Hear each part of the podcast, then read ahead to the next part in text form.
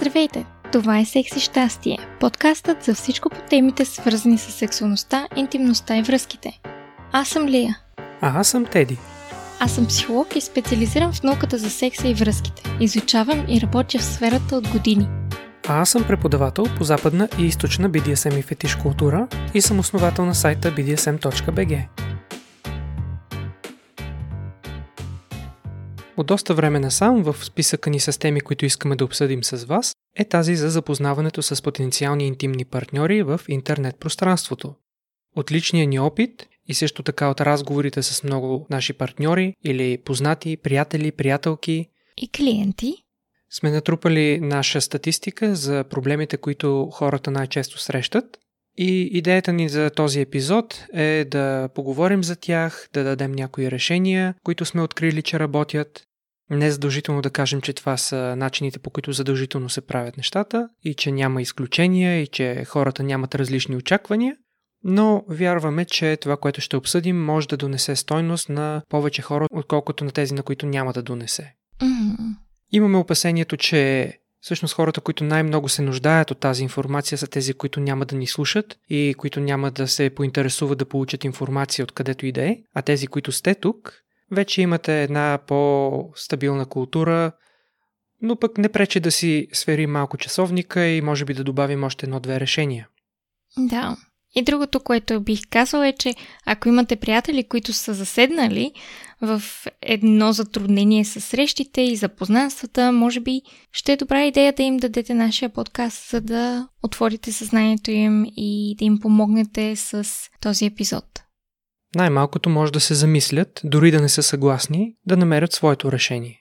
Едно време хората се запознаваха страшно много по форумите и аз лично също познавам хора, които са се запознали във форум пространство и след това това приятелство е прераснало в нещо повече, като срещи и дори връзки с деца и прочие. На днешно време обаче имаме приложения за запознанства и те са доста по-използвани, което не е лошо, но не знам според теб как стоят нещата от твоята гледна точка, Теди, но приложенията направиха срещите и запознанствата да изглеждат и да се усещат сякаш никой няма значение вече. Защото имаш хиляди хора, през които минаваш, като гледаш профили и сякаш има преклено много избор. Да, това да хвърляш безброй хора в кошчето с един замах, според мен се превръща в една много токсична култура. Аз бих споделил също това, че моите наблюдения са повече базирани на би ди ес ем културата и общностите в България и в някои други страни. И там забелязвам, че все още хората търсят своите потенциални партньори и във форумите. Тъй като когато имаш интереси към би ди ес ем културата и практиките, намираш за по-лесно да откриеш своя потенциален партньор там, където останалите хора са се отсяли по същия интерес. И затова в този епизод до някъде ще обсъждам и проблемите, които се случват конкретно в би ди ес ем форумите, тъй като все още това е една актуална възможност за откриване на партньори, макар че виждам, че хората вече са се уморили от едни и същи простоти в рамките на години и ако някои от нашите слушатели имат интерес към би ди ес ем, се надявам тази информация да им послужи. Мхм. А и съм сигурна, че нещата, които ще кажеш, са приложими и актуални и в ванила средите, защото в крайна сметка винаги става въпрос за междучовешки отношения и къде грешим, когато се опитваме да се запознаем и да сформираме връзка с някого. Да, на практика основните проблеми се базират на стереотипите, които имаме. Mm. В би ди ес ем средите има очакването, че щом си там, си готов веднага от раз от първата дума да влезеш в своята предпочитана роля в би ди ес ем и няма смисъл да създаваме междуличностна връзка, да се опознаваме, давай урболешката, директно да се засилваме, да практикуваме някакви работи. От вратата за краката. Както се случва не само в би ди ес ем, но и в много от а, апликациите, приложенията за гей запознанства, специално между мъже, като Grindr, например. Имам приятели, които използват това приложение и те казват, много от хората там не се интересуват от това ти какъв човек си, за какво си там и така нататък. Веднага ти изпращат някакви полуголи или наистина напълно голи снимки и очакват, че ти ще си окей, заинтересуван веднага да се случват някакви неща. Което, да, за много това е интерес и за много хора така се случват нещата, но в интерес на истината има още повече хора, по-голям процент всъщност искат нещо, което да има смисъл, което да е по-задълбочено, което да не ги накара да се чувстват като употребена салфетка, така да се каже, а, след една среща и един интимен полов контакт.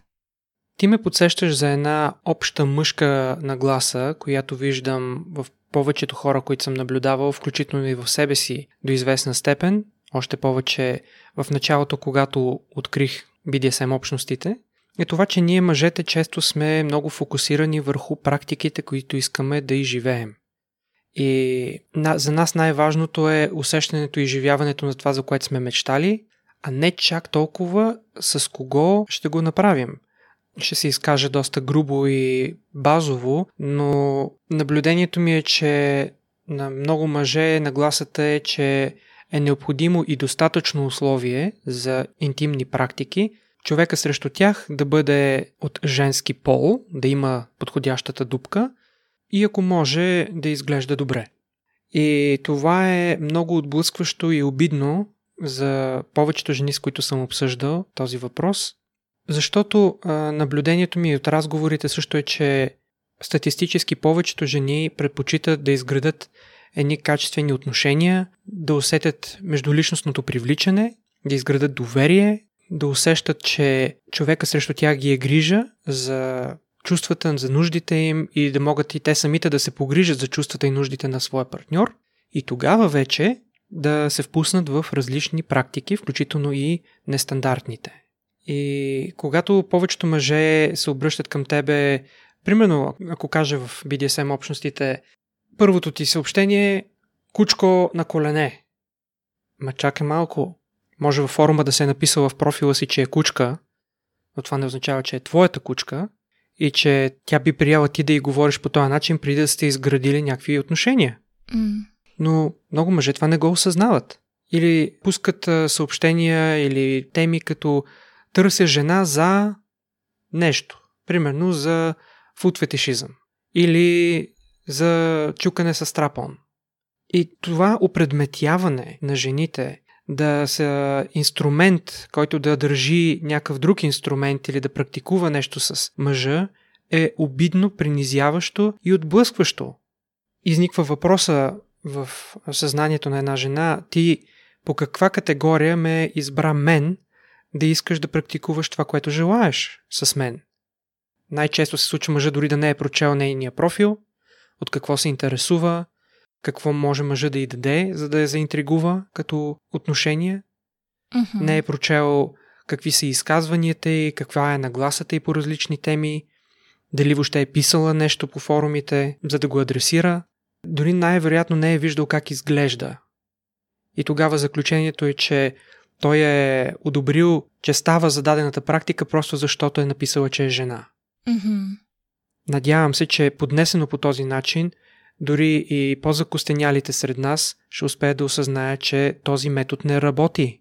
Да. Или най-много това, което ще намериш, е някой, който е толкова закостенял, колкото тебе, с който няма да получиш удовлетворение. Този проблем не се вижда само в би ди ес ем средите, вижда се и в ванила средите, в Tinder, в Bumble и другите приложения, когато мъжете просто изпращат съобщения на куп и се надяват, че по този начин ще спечелят нечие внимание и ще са, така да се каже, една стъпка напред, защото са успяли да изпратят съобщение на петдесет жени днеска, примерно. Да, в крайна сметка не би трябвало подходът ти а, като мъж към жените. В случая, окей, коментираме хетеросексуални отношения, но в крайна сметка интерполирайте ги към своите, ако са различни. Но според мен не е адекватно подходът ти за запознанство да бъде като на сперматозоид, който пръсне най-много, а, има най-голям шанс да оцели. Да. В крайна сметка има го и този проблем, че ние често използваме думата много, но сякаш наистина много мъже няма достатъчно добра памет на кого вече са изпращали копи-пейстнати съобщения и ги изпращат пак и пак. Mm-hmm. И това толкова, дори да е много оригинално и хубаво измислено съобщение, като го изпратиш втори път по един и същи начин, показва, че реално ти си много плитък и че стреляш насляпо, че по никакъв начин човека, на който пишеш, не си се поинтересувал от него и че с нищо той не е изпъкнал в твоите очи, за да бъде специален за теб. Mm-hmm.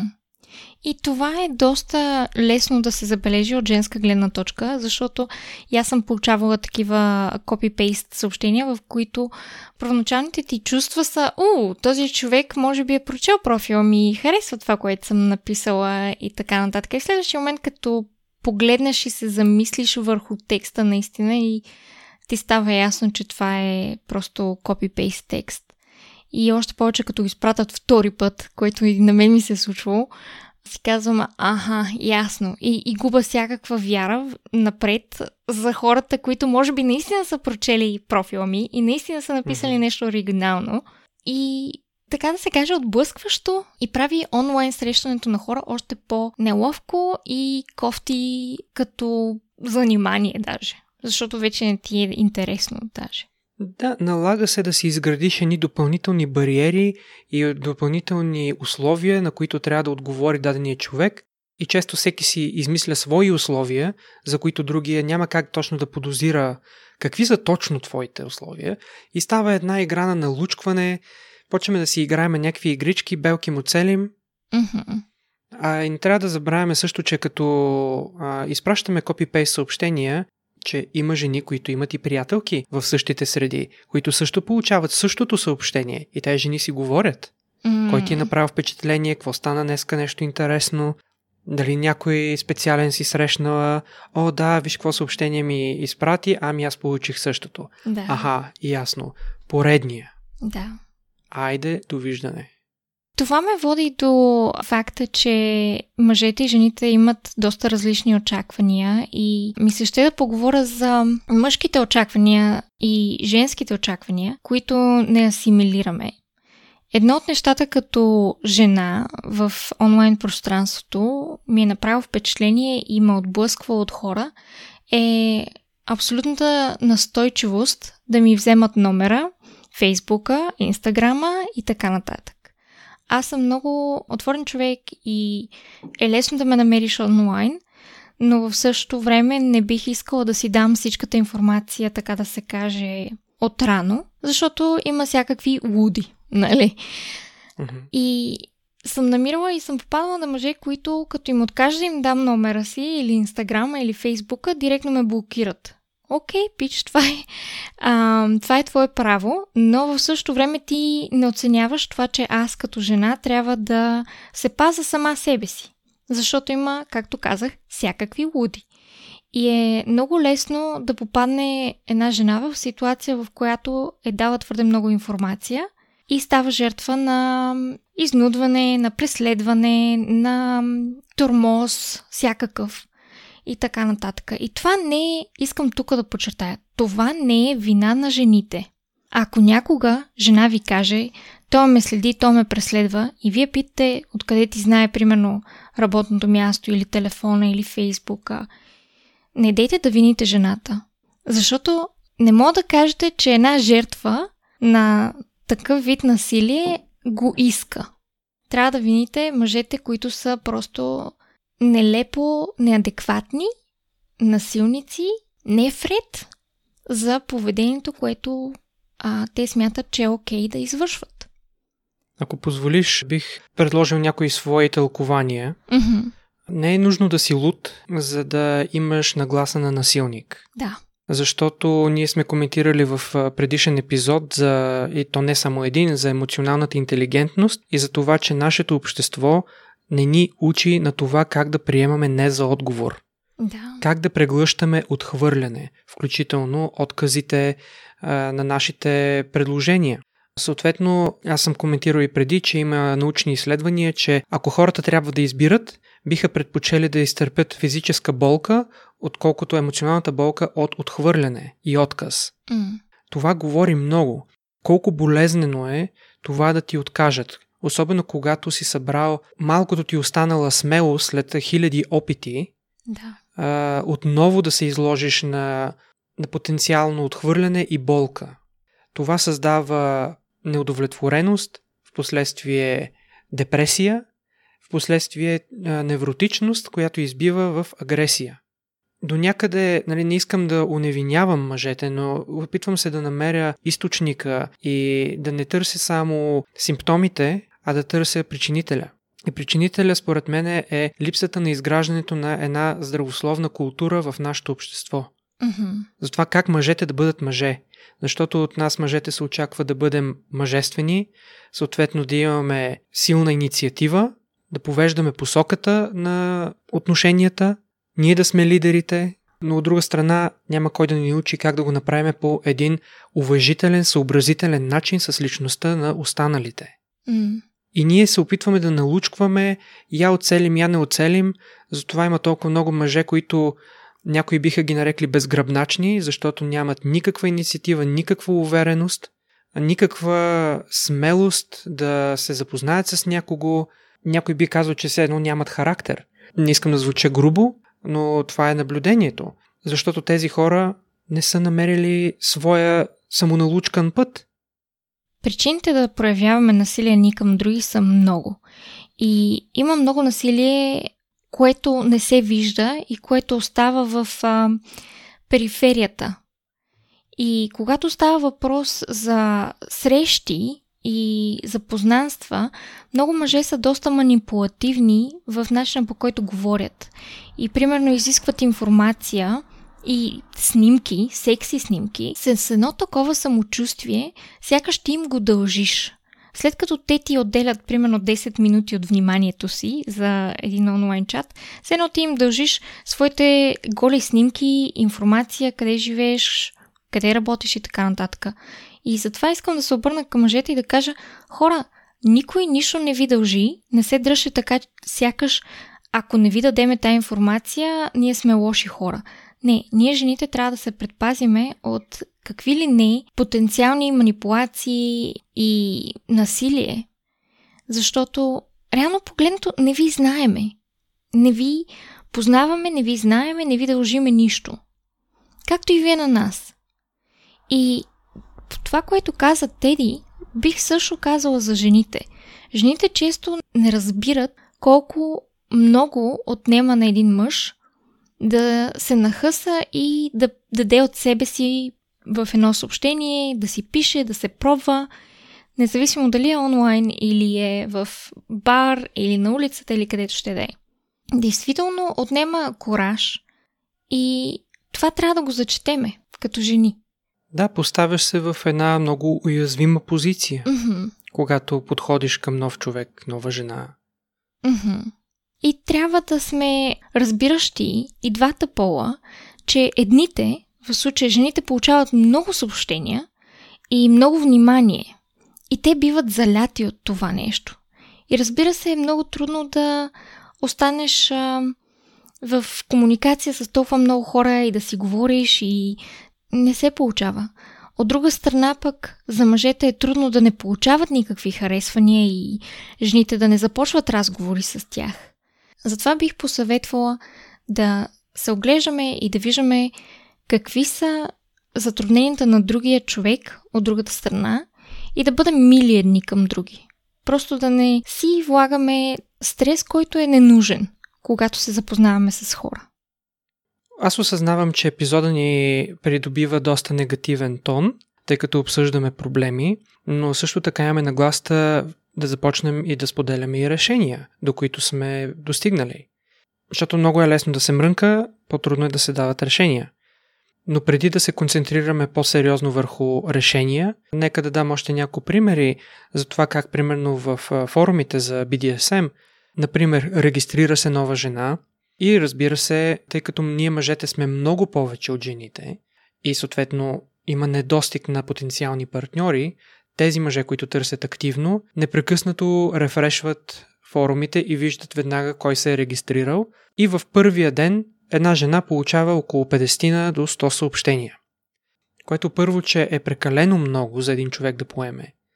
Второ, жените в началото са възпитани и любезни и се опитват да обърнат внимание на всеки, от култура на общуване, да не са груби, затова отговарят на повечето съобщения, стига да не са някакви абсурдни, като искам да ти изгриза ногтите на краката. What? А, нали, как да отговориш на това? Ами не благодаря, ами много мило това. Не, не, просто... Не отговаряш. Не отговаряш. А, съответно, окей, втори ден, двадесет и пет до петдесет съобщения, зависимо с какво си тук там е и написала. И това е почти всеки ден. Айде опитай се да запомниш в двадесет и пет разговора с различни хора, или тук там е едни и същи под различни никове, какво сте си говорили, докъде сте стигнали и как да продължиш разговора на следващия ден mm-hmm. с още толкова хора. Mm-hmm. Това е толкова уморително и отнема толкова много време, че в един момент осъзнаваш, че нямаш време да угодиш на своите желания, примерно да разгледаш форума, да прочетеш някои интересни теми и да обогатиш себе си. Отделно има го това, че аз също съм го правил това нещо в началото и се радвам, че поне веднъж се случи да се изпокараме с едно момиче, за да мога да се усета, че правя някакво пълно безумие, но това го правят много мъже, е влезете в някой разговор, вълнуваш се като мъж, че о, намерил съм най-накрая някой човек, с който ни се получава хубав разговор, споделяме общи интереси. Тук има шанс. И се вълнуваш кога ще ти отговорят на следващото съобщение. И виждаш, че жената е влизала във форума по-късно, ако не си го изключила като опция, обаче не ти е прочела съобщението. То се вижда кога съобщението е прочетено в някои форуми. След това, окей, казваш, окей, ще изчакам, малко по-късно пак е влизала, и пак не ти е прочела съобщението. Малко по-късно пак е влизала, прочела ти е съобщението, но няма отговор. Казваше, окей, може би сега е заета, а, окей, нали, ще изчакам малко. Пак е влизала, пак няма отговор. И започваш да усещаш горчивия вкус на отхвърлянето и на пренебрегването се едно си едно нищо, на което дори няма смисъл и една дума да му се каже, ами знаеш ли, премислих или нещо, разсейвам се, нямам време за разговор или каквото и да е. Имаш чувство, че просто те третират като някаква кърпичка за изхвърляне. И това е много горчиво и обидно. И съответно почваш да държиш сметка. Аз а, виждам, че си влизала, ти защо не ми отговаряш, ти за какъв ме мислиш, а, ти за каква си мислиш себе си. Да държим един такъв тон, който не забравяме, че никой не ни е длъжен за нищо. Мхм. Почваме да, превр... да развиваме преследваческо поведение, защото сме се надявали, че жените са толкова ентусиазирани да намерят партньор за практиките, за които мечтаем, толкова колкото и ние. И базираме подхода си на тази нагласа. И тогава не се връзва, не е логично, ако и двамата сме ентусиазирани, защо изведнъж ще отхвърлят като едно нищо. Но на практика... Забравяме това, че ние мъжете сме ентусиазирани повече за практиките, които искаме, а жените предпочитат първо да изградят качествените отношения и връзка в някакво определение за връзка и тогава да достигнат до практиките. Mm. Отделно знаем, че първото впечатление е най-важното. И когато напишеш на шльокавица, знаете шльокавицата, здравей или здрасти, какво правиш? Или здравей как си, или още по-зле задъра копъра. Любимото. И още повече, нали, като е на шльокавица. Това ти показва колко енергия има този човек да вложи в отношенията ви. Той ако няма търпението да напише една цяла думата, вместо здравей ще напише задъра, ти очаква, че той ще има толкова повърхностна нагласа към тебе, че ти въобще за какво да се занимаваш с него? Ма, ти имаш петдесет uh, навитака, които ти висят на врата, може да се окаже, че някой поне от тях има по-адекватно отношение от тебе. Значи, пичове, първо, че излагате себе си, второ, изтощавате толкова много търпението на жените, че не остава uh, енергия за тези, които имат качествена нагласа, които са интелигентни, които искат uh, да се погрижат uh, за жената също да изградат едни качествени отношения. Mm-hmm. Затова вие хабите своите патрони на халус, които правите тези глупости, които също и аз съм правил, и хабите шансовете и на жените да намерят партньора, защото те до няколко дена се отказват изобщо да влизат пак в тези форуми. Да. И това е проблем и в а, другите приложения, не само в би ди ес ем.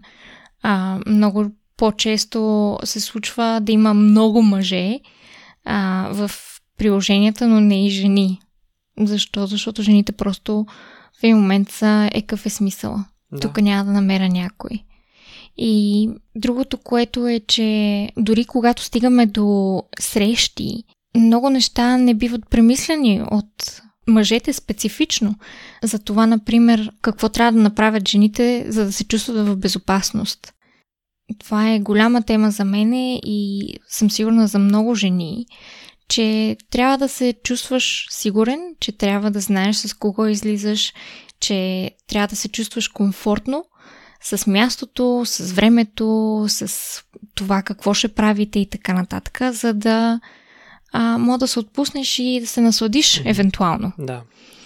Аз си спомням, когато бях тинейджър а, и излизах на срещи в интерес на истината с хора от интернет, винаги най-добрият ми приятел знаеше с кой излизам, от колко време си говоря с тях, пращала съм му снимки на тези хора, давала съм им информация и винаги а, имахме съгласието, че ще му кажа преди да изляза на среща и той ще ми се обади, ще провери как съм по време на срещата и че след това, след края на среща, аз ще му се обада и ще му кажа окей съм, прибирам се, бла бла бла бла бла. За да имам и аз една сигурност, че някой знае къде съм и че той е човек, да, може да ми е бил най-добър приятел, а не баща ми, примерно, но той може да се свърже с някой възрастен, ако има проблем.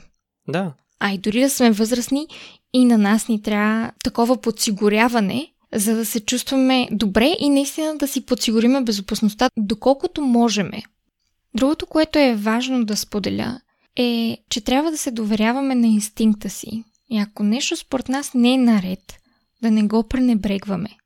А когато ни се обади най-добрият приятел, брат ни и сестра ни, който ще да е, и каже, ей, как е срещата, да имате код и да кажеш с нещо, което звучи доста нормално, но да речеме, така да се каже, аларма за тях, че нещо не ти харесва и че трябва да намериш начин да излезеш от тази среща. Да. Затова а, ти ме подсещаш, че е един много добър начин за изграждане на доверие, които ние мъжете можем да използваме и нека да не е с скрити мотиви, а да бъде наистина чистосърдечно. Това, което аз съм се научил също да правя, е когато се запознавам с а, жени и особено в би ди ес ем средите и сме говорили да практикуваме нещо от би ди ес ем практиките, например, дали ще е връзване за удоволствие или така нататък.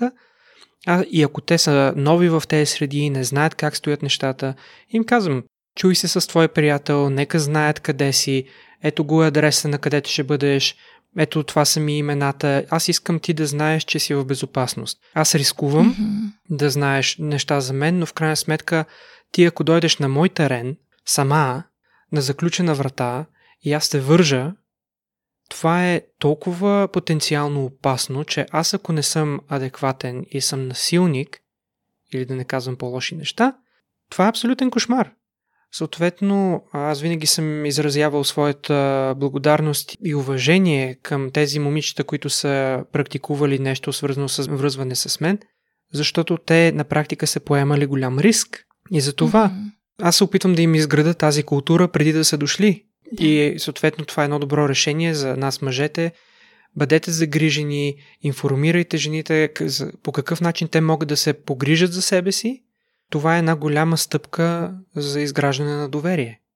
Да, и това, което на мен ми се е случвало, което е кофти опит, е, както казах по-рано, мъже да ми поискат снимки, да си размениме номер, да ми поискат Фейсбука и така нататък, за да се уверят коя съм аз.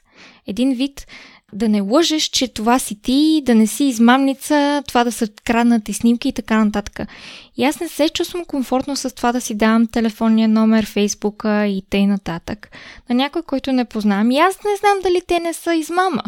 Дали те не са някой човек с криминално минало, който има най-кофти намеренията на света за мене. Mm-hmm. И аз им казвам, окей, аз няма да си дам номера, аз няма да си дам Фейсбука, защото не те познавам. И те ми казват, аз откъде да знам, че ти не си измамница. И аз им казвам, ами ти ще ми изпратиш ли твоето свидетелство за съдимост, за да ме увериш ти, че аз съм в безопасност, давайки моята информация на теб. Разбираш ли? Защото в един момент аз трябва да се докажа на един мъж, че не, няма да ги излъжа, че съм примерно десет кила отгоре или двайсет кила отгоре, а те не се интересуват за това, че моя страх, ако техният страх е аз да не съм дебела, моя страх е те да не са изнасилвач. Mm-hmm. Значи, къде сравняваме те неща? Аз се страхувам дали ти няма а, да ми направиш нещо много лошо, ти се страхуваш дали няма да съм дебела. Разбираш ли, къде са тези неща? И затова аз казвам на, на жените и на мъжете. Знайте кой какви рискове предприема, когато си дава информацията, и бъдете по-уважителни и по-внимателни едни с други.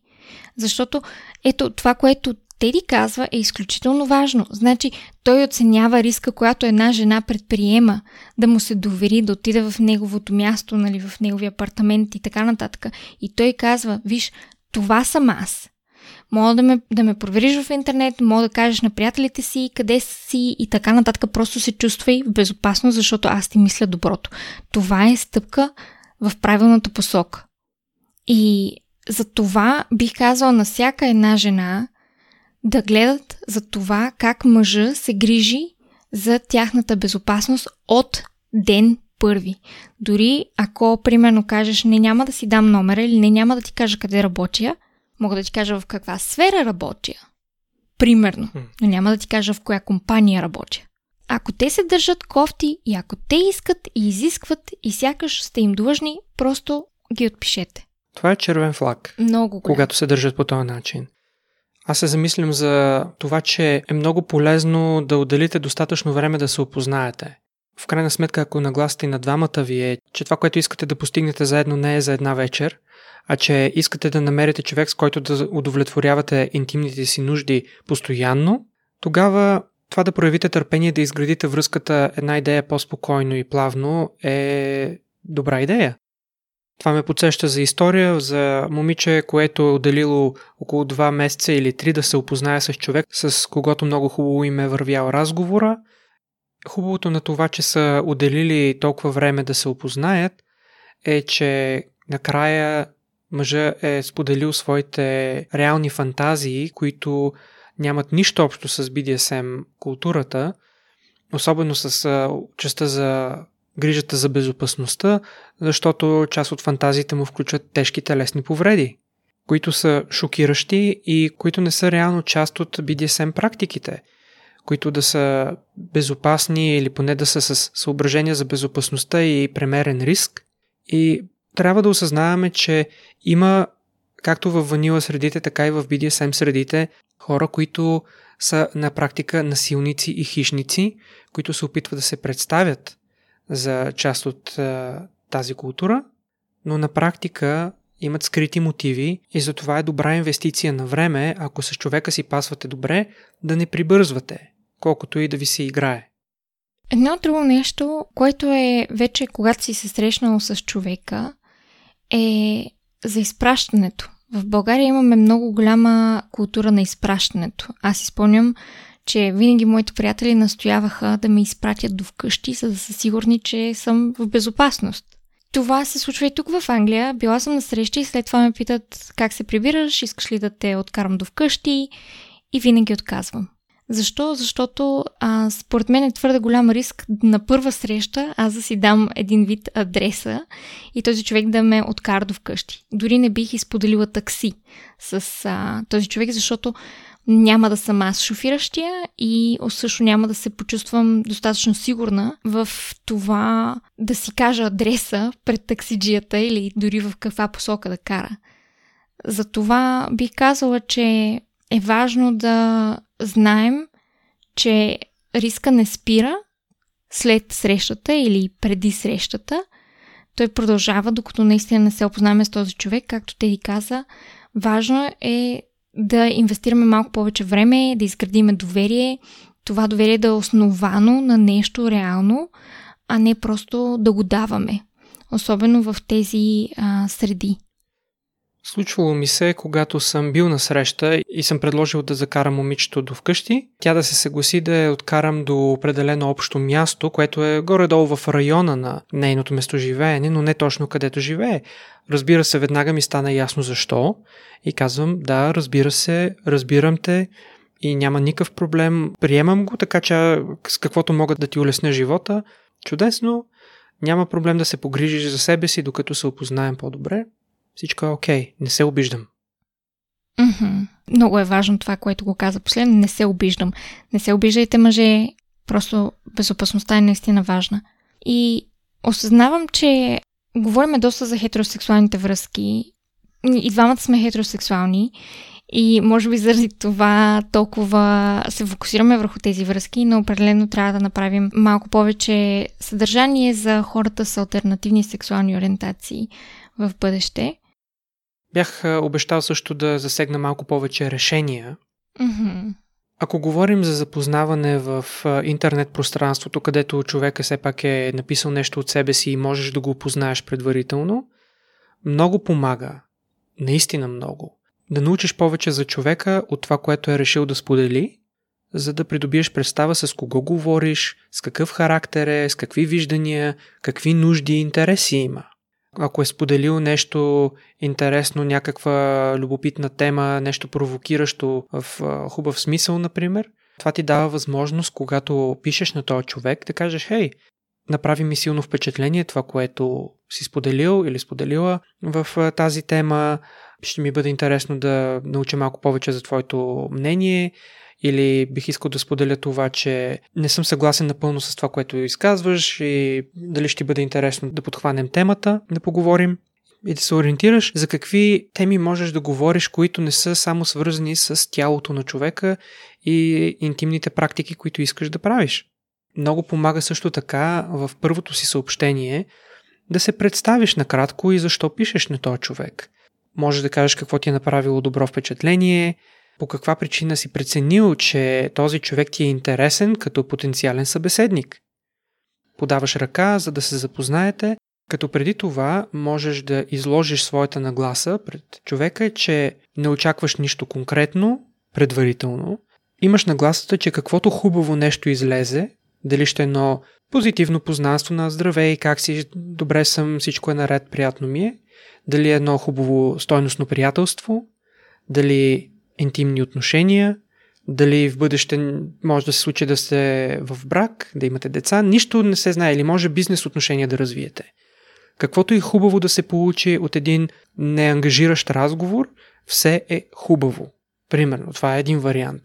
Но също аз бих искала да добавя, важно е според мен да имаме нагласа и ясна представа за това ние всъщност какво искаме. Много често виждам в а, профилите на хората, някои приложения имат този въпрос, какво си търсиш? Нали, а, hookup, демек, свалка за една нощ или пък връзка, брак и така нататък. И доста мъже виждам, че отговарят с каквото излезе. Което мен често ме кара да си мисля, ми този човек просто опитва да хване каквото може, а няма представа за това какво той самият иска от едно потенциално запознанство. Съгласна съм с Теди. Каквото хубаво излезе от а, един разговор е хубаво, но в същото време смятам, че е хубаво също да знаем какво искаме и да сме наясно и с другия човек, те какво искат. Да, много помага да си ясен а, за интересите си. Аз това, което споделям е просто част от един подход, който работи, не е единствения mm-hmm. и не е пълния подход, но да, можеш да кажеш...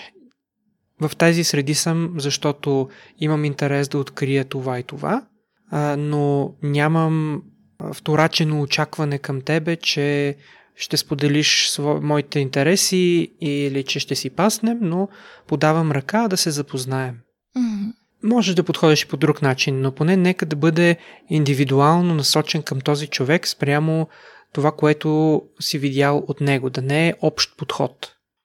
Също, ако става въпрос за би ди ес ем среди, аз поне не бързам още в началото да питам жената какви би ди ес ем практики харесва.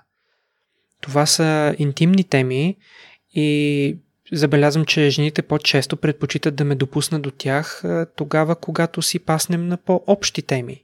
Защото няма смисъл да споделяме и да се надъхваме какви практики харесваме и какво споделяме, ако не си пасваме като хора и ще си избием като се видим. Mm-hmm. Да, също не бързам да искам да ми праща снимки, а, нито да изкарвам комуникацията извън форума. Не искам да ми казва Skype, Facebook, Viber или телефонния си номер. Искам да й дам възможност да се чувства сигурна и че няма да я притискам за повече информация от това, което тя е готова да даде. И да й дам възможност тя да бъде, да се чувства анонимна, докогато тя е окей с това. А пък вече ако разговора потръгне приятно и започнем да си пишем много, тогава вече предлагам да преминем към по-бърз и ефективен метод за общуване, дали чат или гласов или видеоразговор. И чак след като мина през тези методи на комуникация, бих предложил среща на живо, и то ако и двамата сме си допаднали за отношения, които и двамата търсим. Да. Това е мой подход и той в много случаи ми е свършил работа. И по-ефективен. Да, за мен. Вместо да пишеш на хиляда жени в рамките на един месец, може да избереш десет, да имаш по-личен метод, с който да се обърнеш към тях, да говориш, и възможността да имаш по-позитивна обратна връзка се увеличава страшно много. Да, прояви интерес към личността на твоя събеседник. Mm. Научи за какво мечтае този човек. Какви фантазии можеш да сбъднеш на човека, преди да искаш събеседникът ти да сбъдва твоите фантазии. Защото в крайна сметка всеки човек се интересува да сбъдне своите мечти и търси с кого да го направи. Ти търсиш и човека срещу теб търси. Намери общите ви мечти, които и двамата искате да сбъднете заедно. Ако не намерите такива, не напъвайте човека да се промени, за да ви пасне. Случва се жена, примерно в би ди ес ем средите, да е написала, че има интерес да бъде в роля на подчинена, и мъжът ѝ казва: много ще ти хареса да бъдеш моя доминираща или господарка. Що не помислиш? Да, може да си подчинена, ама нищо. Ще ти хареса. Не променяй човека и не искай той да ти бъде, както го коментирахме предишен епизод, вендинг машина за фетиши и за фантазии. Натискаш бутона и то ти снася. Нещо, което аз също бих казала е, когато правите собствените си профили, гледайте да ги направите интересни. И двата пола трябва да служат нещо като закачка или въпрос, нещо, което провокира интереса на другия, да влезе в комуникация с тебе. В интерес на истината, ако напишеш само това какви са ти сексуалните интереси или спортните интереси и така нататък, ако то другия човек няма никакви спортни интереси или какво ще да е, той просто няма причина да ти пише. Но, примерно, ако напишете в профила си някакъв интересен въпрос, като, например, ако можехте да имате супер сила, каква ще бъде тя, или а, дори да не е нещо товид, но да бъде по-политически настроено или по-игриво, или какво ще да е, това дава възможност на другия човек, който ви чете профил в този момент и се чуди дали да ви отговори, дали да ви пише, да го използва за начало на разговора. А също така е много основополагащо и за вашия личен мир и за това да не изграждате лошо реноме в среди, в които може би ще продължите да търсите партньори, ако не си паснете с дадения човек, е да бъдете окей с това, че сте различни, че не си пасвате. Много е важно да запазите доброто отношение и с грация да продължите нататък. Да не нападате човека и изведнъж да се окаже, че ами всъщност да, ти си много грозна и затова... Ама не си била грозна преди, преди да ти откажат, нали? Затова нека да не се нападаме, нека да не се обиждаме, нека да не се опитваме да повдигнем собственото си усещане за стойност, като мачкаме другия, след като ни е отказал. Това е токсично, гнило и това на наши ни тежи също така и ни превръща в по-токсичен човек. А ние нямаме интерес да бъдем токсични, ако искаме да имаме шанс да намираме качествени партньори. Хиляда процента. Затова ние, примерно в би ди ес ем общностите, учим хората по един здравословен начин да приемат не за отговор. Още от вратата на някой семинар или на някоя парти, хората научават правилата и още от по-рано, когато сме ги обявили, че не означава не. Винаги. И се очаква да го уважаваме и да реагираме спокойно към отказите. Да приемаме, че е напълно окей някой да няма интерес към нас. В крайна сметка не сме център на Вселената, никой нищо не ни дължи и е окей човека срещу нас да не се интересува от нас. Има седем други милиарда души на тая планета, от които все някои ще имат повече интерес и това е нормално. И друго нещо, като решение, което за мен поне много пъти ми е донесло стойност, е когато осъзнаеш, че си част от една огромна тълпа и искаш да се отличиш, ако искаш да бъдеш забелязан, е хубаво да развиеш някоя своя част от своя характер или от своите умения, с които да изпъкнеш над тълпата. В случая, когато открих общностите за би ди ес ем, аз осъзнах, когато бях съвсем нов и нямах кой знае какви умения, че на мен ми харесва връзването с въже и че мога да се науча да бъда прилично добър и да се забавлявам по този начин, защото от друга страна има и много интерес към него от страна на жените. И затова, ако аз изпъкна с това, си давам по-голям шанс да бъда забелязан. Mm-hmm. Отделно, разбира се, изграждането на една по-висока култура на куртуазия или флиртуване много-много помага. Това често си го говоря с моята приятелка, която продължава да получава съобщения всеки ден, кога някои мъже и правят добро впечатление. И това винаги е, когато са добре написани, интелигентни съобщения, които не са пет страници за четене, но е едно добро представяне, ориентирано към нейната личност или е закачливо, провокативно, нещо, което да е малко различно. Знам, че много от нас мъжете го мразим това да трябва да сме различни, да си оригинален. Но има начини и достатъчно оригинално е в нашето време, където за да ръкопъра е масово, да напишеш едно цяло смислено изречение, ако можеш без правописни грешки, на кирилица, след като си прочел профила на човека. И да, Боже Господи, за мен също е много важно да видя, че човека, който ми пише, може да пише. Живея в Англия, английския според мен е лесен език, но често се случва някой да ми пише с а, грешки, които аз смятам, че четвъртокласник, който учи английски като втори чужд език, не би трябвало да направи, пък камо ли човек, за който това е майчиния му език.